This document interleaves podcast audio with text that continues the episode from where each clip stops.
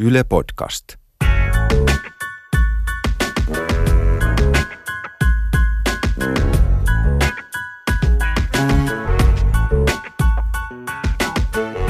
biisejä ja suosittuu musaa on olemassa ilman vokalisteja, ilman laulajia, ilman räppäreitä, ilman sanoja. Onnistuuko tämä podcast ilman, että puhuttaisiin yhtään mitään? Jos tuo taustalla olisi koko ajan vaan sellainen niin kuin Datsunin oven läpi tuleva mm-hmm. Tulisiko siitä mitään? Saisiko jengi siitä sen fiiliksen kuitenkin? Jengi ehkä tajuisi, mitä me ajatellaan. Saisiko jengi siitä sen fiiliksen kuitenkin, että hei, Heikkälä ja Särre on nyt viihteellä. Huurteisten ikkunoiden takaa ei muuta näy kuin nyökkyvät otsat. Se on ihan oikein. Mutta siinä saat kyllä ihan oikein se, että jos puhutaan oikeasti aidosta musiikista, niin silloin me puhutaan teknosta. Koska mä en alla mitään niin kuin kuuntele minä mitään ennen kuin palautetaan tekno sille jalustalle, mihin se kuuluu, eli aidointa musiikkia kaikesta. Tai niin kuin erään ystäväni isä totesi, ai pojat kuuntelee taas tätä monimutkaista musiikkia. No miten toi monimutkainen musa sit menee, kun me nyt puhutaan siitä, että hitti tulee kuitenkin usein kepeydestä, simppeliydestä, näistä ainesosista, niin mitäköhän se on sitten elektronisen klubimusan kohdalla?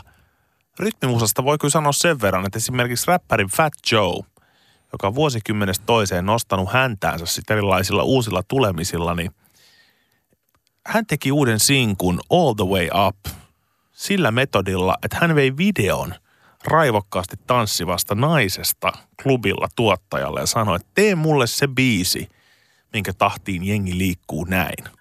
Mitenköhän elektronisen musan kohdalla? Me kysyttiin Yle Xn ohjelmapäälliköltä Serenades-labelin pomolta ja pitkän linjan suomalaiselta konemusiikkilegendalta Roberto Rodriguezilta, mitä hän ajattelee, kun hän lähtee tekemään biisejä. kun mä lähden tekemään biisiä, niin se ei ole oikeastaan ikinä mielessä se, että mä lähtisin tekemään tästä hittiä. Ne lähtökohdat on enemmänkin ehkä, miten se saa mut itteni tanssimaan, miten mä yllätän tanssilattian. Mä kuvittelen, että miten se tulee toimimaan tanssilattialla, koska DJ-työkaluksi niin kuin suurimmaksi osaksi teen. Tietysti toinen puoli on sitten se kuuntelumusa, missä on sitten vähän erilainen alaisuudet, mutta oikeastaan sama kaavan lähden tekemään. Kuulostaa siltä, että Roberto suhtautuu tähän niin kuin käyttötarkoitus edellä, joka on aika tervettä. Että jos sä teet jotain, niin sä mietit samalla, että miten porukka niin kuin käyttää tätä. Onkohan tämä elektroninen musa itse asiassa ollut vähän edelläkävijä tässä suhteessa? Että jos mietitään että genrejen nimiä, downtempo, drum and bass, ne on vähän semmoisia siihen käyttötarkoitukseen jo viittaavia monet näistä alagenrejen nimistä tässä konemusassa. Joo, varsinkin transe. No mieti, chill out huone, Mm-hmm. chill out musiikki. Huone, mihin mennään chillaamaan ja kuuntelee sitä musiikkia. Et sä niistä huoneista mitään muista, mutta siellä säkin oot joskus istunut. Joo, ja tehnyt jotain muutakin. Mutta ihan samalla tavalla kuin kaikissa eri musagenreissä, mitä mekin tässä ohjelmassa käsitellään, on se sitten hip-hoppia tai, tai rockmusiikkia tai popmusiikkia, niin tässä konemusassa on tasan yhtä vaikeaa saada sellaista hittiä, että vaikka se on kuinka yksinkertaista tai monimutkaista, riippuen nyt lähteestä, jos uskotaan kaverini isää, mutta mut sehän oikeasti konemusiikki on aika yksinkertaista. Siis se, se perustuu niinku enemmän johonkin Afrikan tällaisiin niinku shamanirytmeihin kuin moni muu musiikkityyli. Koska lyriikka ei ole siis samalla tavalla pääosassa, vaan nimenomaan se, että joku asia kertautuu ja kasvaa tai, tai siinä on se tietynlainen niinku, joku sydämen rytmi, mikä sen takoo. Mutta pystyykö Roberto jotenkin sanomaan meille perusteellisemmin, että minkälainen on nyt sitten hyvä tanssimusiikki-hitti? kyllä ne 90-luvun alkupuoliskolle menee semmoiset niin jättihitit niin kuin Nightcrawlersin Push the Feeling On, joka oli niin kuin undergroundissa iso iso hitti, jonka jälkeen siinä kesti melkein vuosi ennen kuin se penetroitu poppilistoille, jonka jälkeen siitä tuli ihan kansainvälinen radiohitti. Niissä oli jotain sen ajan zeitgeistia ja, ja jos ajatellaan jotain Prodigyn Firestarteria ja muita, niin olihan ne aika niin kuin outside the box biisejä, mutta kun se hitin anatomian peruskaava, eli about 50 prosenttia jotain tuttua ja 50 prosenttia jotain uutta ja jännää, niin yhdistyi näissäkin biiseissä todella tehokkaasti. Nyt kun tuo Roberto tuon sanoo, että 50-50 uutta ja vanhaa, niin se on varmaan kyllä ihan totta. Että kaikki sellaiset ällistykset, mitkä on ensimmäisen kerran kuullut, että ei vitsi, tämä kuulostaa hyvältä, niin se on varmaan kyllä ihan totta, että siinä on aina joku alitajuisesti tunnistettava semmoinen, että sä tavallaan tiedät sen ja sitten jotain sellaista uutta. Tuossa kun me tehtiin tuota Roberto haastattelua, niin hän ties kertoo, että Kei ja Läffän omassa elämänkertakirjassa he paljasti, että heidän hittien takana oli tällainen niin kuin erittäin hävytön varastaminen. Suoraan jotain vanhoja funk-bassokuvioita otettiin ja niiden päälle rakennettiin sitten uutta. Ja se oli suunnilleen sellainen 50-50 paketti. Ja tätähän on ollut hiphopissa aina alusta asti sämplääminen, kaikki tämä, että pankissa tehdään breikkejä ja sen päälle räpätään ja lainataan. Ylipäätään se on itse asiassa aika hauskaa, että omassa sometodellisuudessa on kaksi eri kuplaa. On tämä kupla, joka nyt vaikka mittaa tätä EU-lainsäädäntöä tekijänoikeuksista sellaisena asiana, että musan tekijöille pitäisi saada kaikki oikeudet ja kaikenlainen uudelleenkäyttö ilman lupaa pitäisi kieltää – Mm-hmm. Sitten on toinen saippua kupla siinä vieressä, joka on tämmöinen anarkistikupla ja tämä niinku piraattimentaliteetti ja tämä, että kaikkea pitäisi saada lainata ja mun mielestä molemmissa näkökulmissa on paljon hyvää, mutta kyllä mä itse uskon jollain tavalla, tämmöinen co-creation ja remix-kulttuuri ja open source-alustat, minkä kautta kehitetään, niin sellaista meidän yhteiskunta kyllä tarvitsee luovilla aloilla, koska siitä mäkin on jotenkin tullut siitä semmoisesta champläämisestä ja bämpläämisestä. No, mutta mä kysyn sulta sellaisen, että jos joku nyt ottaa sun ö, suurimman hitin, eli Hesan naiset, ja vääntää se johonkin uuteen uskoon, niin silleen, että hei Maket Man, siisti, että lainaatte. Vai silleen, että hei, sota kytille. Se ei ole noin yksi oikosta. Varmaan mä olisin soittanut kytät jo ihan, niin kuin, ihan ekana. Mutta täytyy muistaa, että on toisenlaisiakin tulokulmia. Esimerkiksi NBA Korisliiga ratkaisi tämän asian niin, että kun rupesi laittomasti ilmestyä heidän videomatskua YouTubeen, niin he päätti, että tämä on kuitenkin parempaa markkinointia meille, että meidän klipit on tuolla YouTubessa. Ihmiset pääsee tämän lajin pariin, joille ei ole varaa katsoa niitä kaapelikanavilta tai striimeistä. Että se on vähän kom si kom saa, että kumpaa sitä lähtee ajattelemaan. Että ainakaan vanha maailmaa, niin sitä me ei saada takas. Sä ajatellaan tuota hip-hoppia ja sitten klubimusiikkia tai teknomusiikkia tai housemusiikkia, ihan miten päin vaan, tanssimusiikkia, niin niitähän yhdistää DJ. Et molemmissa on DJ tavalla tai toisella keskiössä. Niin onko tämä nyt äh, tiskiukkien syytä, että tässä on ruvettu tekemään tällaisia niin kuin, suoraan sanottuja siis rikoksia, siis varastamaan toisten tekijänoikeuksia ja, ja ahkeruudella ja täsmällisyydellä tehtyä työtä? Ei ammuta DJtä. Eli miltä se sitten tuntuu siellä tanssilattialla, kun se oikein lähtee keinuttaa? Se tuntuu biisiltä, joka on ollut aina olemassa. Tuntuu, että mä oon kuullut aina, mutta on täysin uusi. Ja sitten toinen puoli siitä biisistä on, että se yllättää. Ehkä tämä niin kuin hölmö yleistään näin, mutta on, tämä on tämmöinen niin kuin huomio, mikä on aika helppo tehdä, jos viettää enemmän aikaa tanssilattiolla ja tai niin kuin undergroundissa ja, ja teknobileissä ja muualla, niin kyllä se toikin kaava toistuu se, että joku tuntuu vähän uuden ja vanhan miksaukselta, niin sehän on se paras arvaus. Se on se niin kuin helpoin ja se varmaan selittää just sitä, että minkä takia yhtenä aikakautena tehdään niin samankaltaisia biisejä niin paljon, koska kaikki yrittää saada se vähän, että tämä on vähän niin kuin se soundi, mutta sitten tässä on kuitenkin vähän jotain uutta. Ja jos ajatellaan vaikka radioita, niin niinhän musiikkivalinnat perustuu ihan täysin siihen, että kun se Pekka – haluaa työmatkallaan kuunnella ACDCtä ja sä menet kysymään siltä, että mitä sä haluat kuunnella työmatkalla, se saa olla aika traumaattinen elämänkokemus, että se vaihtaa sen työmatka ACDCin johonkin muuhun. Ja tähän perustuu sitten kaikki tutkimukset, mitä tehdään, että no hei, me olemme kysyneet meidän yleisöltä. He haluavat tohon aikaan vain ACDCtä. Tai sitten se kuuntelee jotain niin kuin Himalajan sumutorvea. Mistä me tiedetään? Ei, mutta sä oot ihan oikeastaan, mitä sä yrität selittää. Eli siis tästä radiotestaamisesta, koska kun ihmiset aina kiroo siitä, että miksi näitä soittolistoja on näin paljon. No niitä soittolistoja on just sen takia niin paljon, että jos sä soitat jonkun sellaisen laulun, mikä ei resonoi, mikä ei vähintään edes tunnu tutulta, vaan on jotain ihan muuta, niin 90 pinnaa ihmisistä kääntää kanavan, ne menettää mielenkiintoisa heti ja ne tekee jotain muuta. Tämä ikävä kyllä nyt vaan on niinku se, miten niinku suurimman osan ihmisistä mieli toimii tai, tai miten se haluaa. Että se haluaa, niin kuin, että siinä on jotain edes sellaista samankaltaista. Ja siis uutta musiikkia, mitä tulee, niin sitä nyt on mahdoton tutkia etukäteen, kun että sä et voi ihmisiltä kysyä, että minkälaisen biisin sä haluaisit kuulla. Että kun se, se kertoo, niin sä tekisit ikään kuin se laulu, se on ihan mahdotonta. elektronisen musan kohdalla tämä on poikkeuksellisen mielenkiintoista, koska siinähän se biitti on enemmän tai vähemmän jatkuvaa. Ja sen takia se on niin tuttua.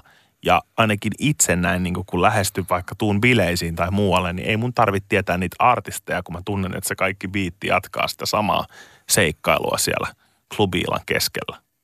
Joo, ja sittenhän se huutovasti syntyy, kun sieltä klubiilan keskeltä ikään kuin nousee – että sitä aletaan nostattaa niin, että sä tunnistat jonkun tietynlaisen samplen, mikä aloittaa nyt sanotaan, no vaikka nyt nämä JS16 hitit, Freestyle ja Sandstorm, varsinkin Sandstorm, joka on niin sounut lueties kuinka monessa tapahtumassa ympäri maailmaa ever since. Kun tarpeeksi pitkälle testaillaan ja tuote on havaittu hyväksi, niin sitten se kyllä pysyy aika samana. Klubimusassa ja konemusassa laajemminkin on se hyvä puoli – että se on pirstoutunut niin järjettömän moneen suuntaan, että se kehitystyö ikään kuin jatkuu koko ajan. Samalla kun me kuunnellaan niitä isompia hittejä, niin siellä laidoilla on niitä koneistoja, jotka tuottaa meille niitä seuraavia. Siellä undergroundissa ja kun alakulttuureissa se kehitystyö oikeastaan käydään, että iso osa niin kuin klubimusan ja teknon ja muiden hiteistä on ollut sellaisia, että niistä on muodostunut ihan omia musiikkityylejään – jos ajatellaan drum and bassia ja junglee, jotka oli alun pitäen ihan sitä yhtä samaa breakbeat-teknoa tai teknoa ylipäätään, niin nämä kaikki on haarautunut vaan jostain hittibiiseistä tai kovista biiseistä, mitkä on ollut sillä hetkellä kovia ja sitten muut on alkanut vähän ehkä matkimaan niitä ja niistä on kehittynyt kokonaan siis skenejä. Tollaanhan se menee evoluutio ihan biologiassa tai kulttuurissa tai näköjään teknomusiikissakin, että löydetään yksi sellainen hyvä risteymäkohta ja sellainen juttu, joka toimii ja sitten sen jälkeen porukka alkaa painaa siihen, kutsuu sitä drum and the bass musiikiksi. Ja tiedätkö, mikä liittyy evoluutioon ja drum and bass nimeä ja kaikkeen? Se, että siinä on usein enemmän kuin yksi. Siinä pitää olla se drum ja bass tai siinä pitää olla joku vuorovaikutus. Ja nämä vuorovaikutussuhteet on just vähän sitä bensaa siellä, jotka tätä kaikkea masinoi ja potkii koko ajan eteenpäin ja tästä tuli ehkä mieleen just se, että kun puhuttiin tästä Suomen isoimmista hiteistä ja sitten Matrix banaanikännykkääajasta, niin Jaa. miksei sitä sitten pystytty myöhemmin toisintaa? Matrix banaanikännykkää, siis sä tarkoitat Matrix-elokuvaa. Niin joo, siinähän oli joku Nokian kännykkä silloin. 8110. Aa. Mä puhun 90-luvun lopusta. Hei, sä puhut asiaa, sä puhut asiaa. Mutta samoihin aikoihin – kun puhutaan suomalaisesta konemusiikista, niin tietenkin JS16 on niin kuin itsestäänselvyys ja tuottajavelho, joka silloin tota sai kaksi maailmanlaajuista superhittiä, joista toinen on soinut ever since ja toinenkin soi aina silloin tällöin, kun halutaan muistella vuosituhannen vaihdetta, eli Freestyleri ja sitten Sandström tai Sandstorm, jos olet jäykkis. Se on ehkä se Robenkin näissä klipeissä mainitsema zeitgeisti sitten, se ajan henki, että kun sä teet siellä studios jotain, niin kaikki se maagisuus ei vielä yksinään riitä. Että se pitää vielä sinne testiympäristöön tuoda se sun loppuasia. Ja sun pitää saada se resonoimaan sen ympäröivän todellisuuden kanssa. Tämä on monimutkainen tapa sanoa niin, että aika oli oikea. Joo. Ja olisiko nyt niin, nyt kun tuossa kuuntelin tota, mitä hän puhuu drum and bassista ja, ja junglesta ja, ja ylipäänsä noista alalajeista, että niistä muodostuu kokonaisia uusia musiikkityylejä, niin olisiko nyt vaan niin, kuin niin että jos sä ajattelet tätä JS16-tyyliä, niin se kliimaksi saavutettiin just noissa kahdessa laulussa, koska senkin jälkeen niin onhan, onhan Jaakko tehnyt vaikka mitä ja Dallas Superstarsia ja kaikkea niin kuin itsekin artistina, mutta, mutta et ei ole lähtenyt samalla tavalla laukalle, vaikka ne on ollut piru hienoja juttuja, mitä hän on tehnyt. Niin, niin voisiko tässä olla se, että Suomesta kuitenkin puuttuu klubimusa – skene, siis sellainen skene, missä sitä tehdään, sitä musiikkia. Että okei, joku Jotto Personal Space, mikä, mikä tässä tuli hiljattain, niin aivan helvetin hieno suomalainen konemusa musa biisi ja niin kuin maistuu, mutta se on kuitenkin undergroundissa sillä lailla ihan toisella tavalla kuin nämä Jaska-jutut. Sitä konemusahan on ihan valtavasti. Joka ala genressä niin kuin housesta teknoista löytyy ja – se on kansainvälistä tasoa ja se on kovaa meininkiä, mitä Suomessa tehdään. Meidän deit paljon keikkailee ulkomailla ihan koko ajan. Sen pitäisikin olla enemmän meidän vientituote, mutta ihan totta. Se ihan niin kuin semmoinen siellä valtavirrassa, se kun sä meet klubille täällä, niin ei täällä välttämättä ole niitä klubeja, missä se ensisijaisesti niin konemusa sitten, pauhaa. Ja sitten ei ole tekijöitä, siis tarpeeksi. Tarkoitan niin kuin sillä tavalla kuin jossain, missä on on tosi eläväinen skene musiikkityylissä kuin musiikkityylissä, niin sullahan on tavallaan, kun sitä tekijää löytyy niin paljon, ne pallottelee toistensa ideoita ja siitä bakteerikannasta aina syntyy, eikö niin joku uusi organismi, huomaat, että taas tulee tätä evoluutiohöpinää, mutta... Mutta varsinkaan silloin organismi eli jo Matrix-leffa aikana vuonna 1999, milloin olikaan, niin silloin sitä ei varsinkaan ollut Suomessa, milloin jo nämä isoimmat JS16-hitit tuli 2000-luvun taitteessa. Niin varmaan jos silloin olisi ollut enemmän tekijöitä ja enemmän yhteisöä kaikkea, niin ties mitä kaikkea siitä olisi voinut tulla. No se, että jos ajattelet, että, että Jaskan hommat oli vähän niin kuin albino tiikeri. Että se ei vaan niin kuin sit siirtynyt siihen seuraavaan ikään kuin sukupolveen, vaan, vaan se oli tällainen yksittäinen juttu ennen kuin sitten alkoi tulee muita. Mutta mistä luulet, että se johtuu, että meillä ei soi klubimusiikki ylipäänsä ää, nyt vaikka niin isoissa yökerhoissa samalla tavalla kuin se soi muualla läntisessä maailmassa? No voiko siinä nyt olla vähän sitä keekkiä kyykkyä kanssa, että se on joku semmoinen, miten me kollektiivisesti kohdataan. Ei ole vaan tarpeeksi pitkään ollut sitä vielä. Toi on hirveän vaikea sanoa, mutta kyllä mä, kyllä mä saan tosta kiinni. Että joku semmoinen niin kuin isoin tamppausmato, niin se puuttuu. Jos sä meet vaikka Englannissa tai oikeastaan missä tahansa päin Eurooppaan, niin klubille, niin yleensä siellä soi house-musiikki tavalla tai toisella. Mutta meillä se, mä veikkaan, että se johtuu ehkä vähän siitä, että suurelle yleisölle meillä päin konemusiikiksi luetaan sellaisia 90-luvun hirvityksiä, minkä päälle pitäisi kaataa akkuhappoa. Siis tämmöiset niin kuin pseudotekno kokoonpanot niin kuin, no vaikka Two Unlimited tai DJ Bobo tai Scooter, How Much is the Fish tai I'm raving, I'm raving, niin se on, se on vähän liikaa. Ja satun tietämään, kun itse on tota, käynyt tamppaamassa tässä niin kuin nuoren ikäni noilla Helsinkinkin klubeilla. Tämähän on niin kuin ällötyksen aihe. Tai tiedätkö? Niin kuin you know. Bändi, jota rakastat vihata, on siis Scooter. Scooter. Mutta on samaa hengenvetoon todettava, että esimerkiksi Snapin Rhythm is a Dancer, niin sehän on tällainen kaikkiaikojen yksi isoimpia hause-anthemeja. Ja se ei kuulu samaan kategoriaan kuin nämä, mitä mä just luettelin tuossa. Tai Captain Jackit tai mitkään muutkaan tollaset. Mutta sitten kun mennään siihen ihan klubimusiikin sykkeeseen, niin sä oot ehkä hävinnyt peli, joku sä rupeat luokittelemaan ja kategorisoimaan. Siinä pitää olla ennakkoluulot, ja ne usko, että Scooteristakin saadaan ehkä se syvin Berliinin klassikko vielä puristettu. Ei saada. Eikö saada? Ei, ei missään nimessä saada, mutta mut, mut tämä vaan pohdintona siis sille, että miksi Suomessa meillä soi enemmän kuitenkin hip-hop, meillä soi R&B enemmän kuin jos mennään yökerhoihin, niin siellä ei tällaiset niin kuin klubimusiikki anthemit samalla tavalla, tai ainakaan ihmiset ei nosta niiden kohdalla käsiä yhtä lailla yhteen kuin vaikka Englannissa, mutta tietääkö Roberto siihen syy? Briteissä on syntynyt niin monia eri alalajeja ja, ja muita, että se on niin jotenkin sisään rakennettuna siihen kaikkeen musaan. Suomessa kesti aika pitkään ennen kuin se klubikulttuuri tai skene pääsi kasvamaan niinkin isoksi kuin se on nyt. Ja jos ajatellaan jotain Etelä-Afrikkaa, jossa Deep House on ihan stadionluokan musiikkia, niin olemme, olemme tietysti aika kaukana siitä.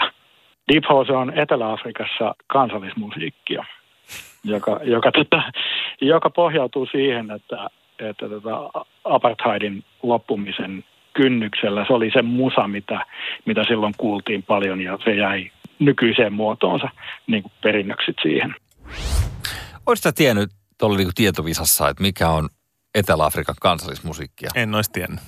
Deep House, tietenkin. Nyt tiedän. Joo, aina kaikkea uutta. Tämä on aika mielenkiintoista, kun tuleeko tuollainen iso murros, niin kuin nyt vaikka apartheid-hallinnon kaatuminen Etelä-Afrikassa, niin mikä tahansa silloin on soinut, niin on polttanut sinne muistikortille, siihen kansallistunteeseen sen, että se yhdistetään aina siihen. Se on vähän niin kuin Kambodsassa kansallisruoka on edelleen hämähäkit, koska se oli semmoista ruokaa, mitä syötiin silloin, kun oli kansanmurha ja asiat meni kaikki ihan päin helvettiä ja silloin jouduttiin syömään hämähäkkejä, niin sitä niin kuin ikään kuin haluttiin kunnioittaa sitä aikaa sillä, että edelleen pidettiin tätä kokemusta arvossa sano mua tiukka pipoksi, mutta kyllä mä sanoin, että kyllä jäisi Kambodžaan hämähäkki annokset syömättä, vaikka olisi mikä juhlapäivä. Mä söin kans, kun mä olin siellä Riku ja Tunna päissä, niin niitä jalkoja mutta mut sitä itse hämähäkin persettä, jossa ne kaikki munat on, niin se, se, se jäi kyllä kieltämättä maistamatta. Joo. Jos mä saan lopettaa pikkasen positiivisempaa kuin näihin hämähäkin muniin, niin, niin tota, ja vielä näihin biiseihin, mistä on tullut elämään suurempia tietyissä osassa maailmaa, niin Tanskassa olin kerran pubissa ja sitten siellä alkoi soimaan tämä We Are the Champions ihan spontaanisti yhtenä kappaleena jukeboksista. Niin koko se baari yhtäkkiä niin sai sen sähköiskun ja rupesi laulaa täysiä sitä kappaletta. Vaikka ne niin laulanut hirveästi mitään muita kappaleita. Ja sitten mä äkkäsin vaan, että sen on pakko johtua siitä, että kun sä muistat silloin, kun ne voitti Euroopan mestaruuden jalkapallossa 92, niin se on ollut se soundtrack, mikä on rytmittänyt sitä ihmettä, mikä tapahtui silloin. Se on tanskalaisen urheilun suurin saavutus ikinä. Niin se, että kun se biisi alkaa soimaan jukeboksista, niin kaikilla on kädet katossa ja niillä on sopiva nousuhumala ja ne huutaa niin kuin elämänsä tunnossa sitä. Se oli makea kokemus. Sieltä se hitti tulee näistä samoista ainesosista, missä muissakin genreissä ja täysin omaperäiset lainalaisuudet kuitenkin klubimusassa edelleen. Mutta sitä sä et mua saa tekemään, että kun sä sanoit, että kotimaisilla klubeilla, kun soi liikaa tämä hip-hop ja R&B nykyään ja ei saada sitä, niin voi vitsi, siitä ei kuitenkaan niin kauan ole siitä Matrix-ajasta. Vuonna 99 Suomi Rapi alkulimasta. Matrix-aikana, kun sä menit tonne klubeille, niin siellä ei ollut mitään muuta kuin rockia ja sporttia.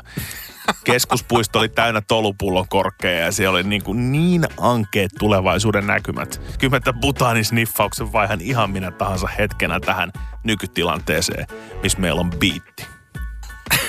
Biitistä samaa mieltä, mutta lähes säkin joku kerta nostaa polvea Hype Clubille. Hype boy.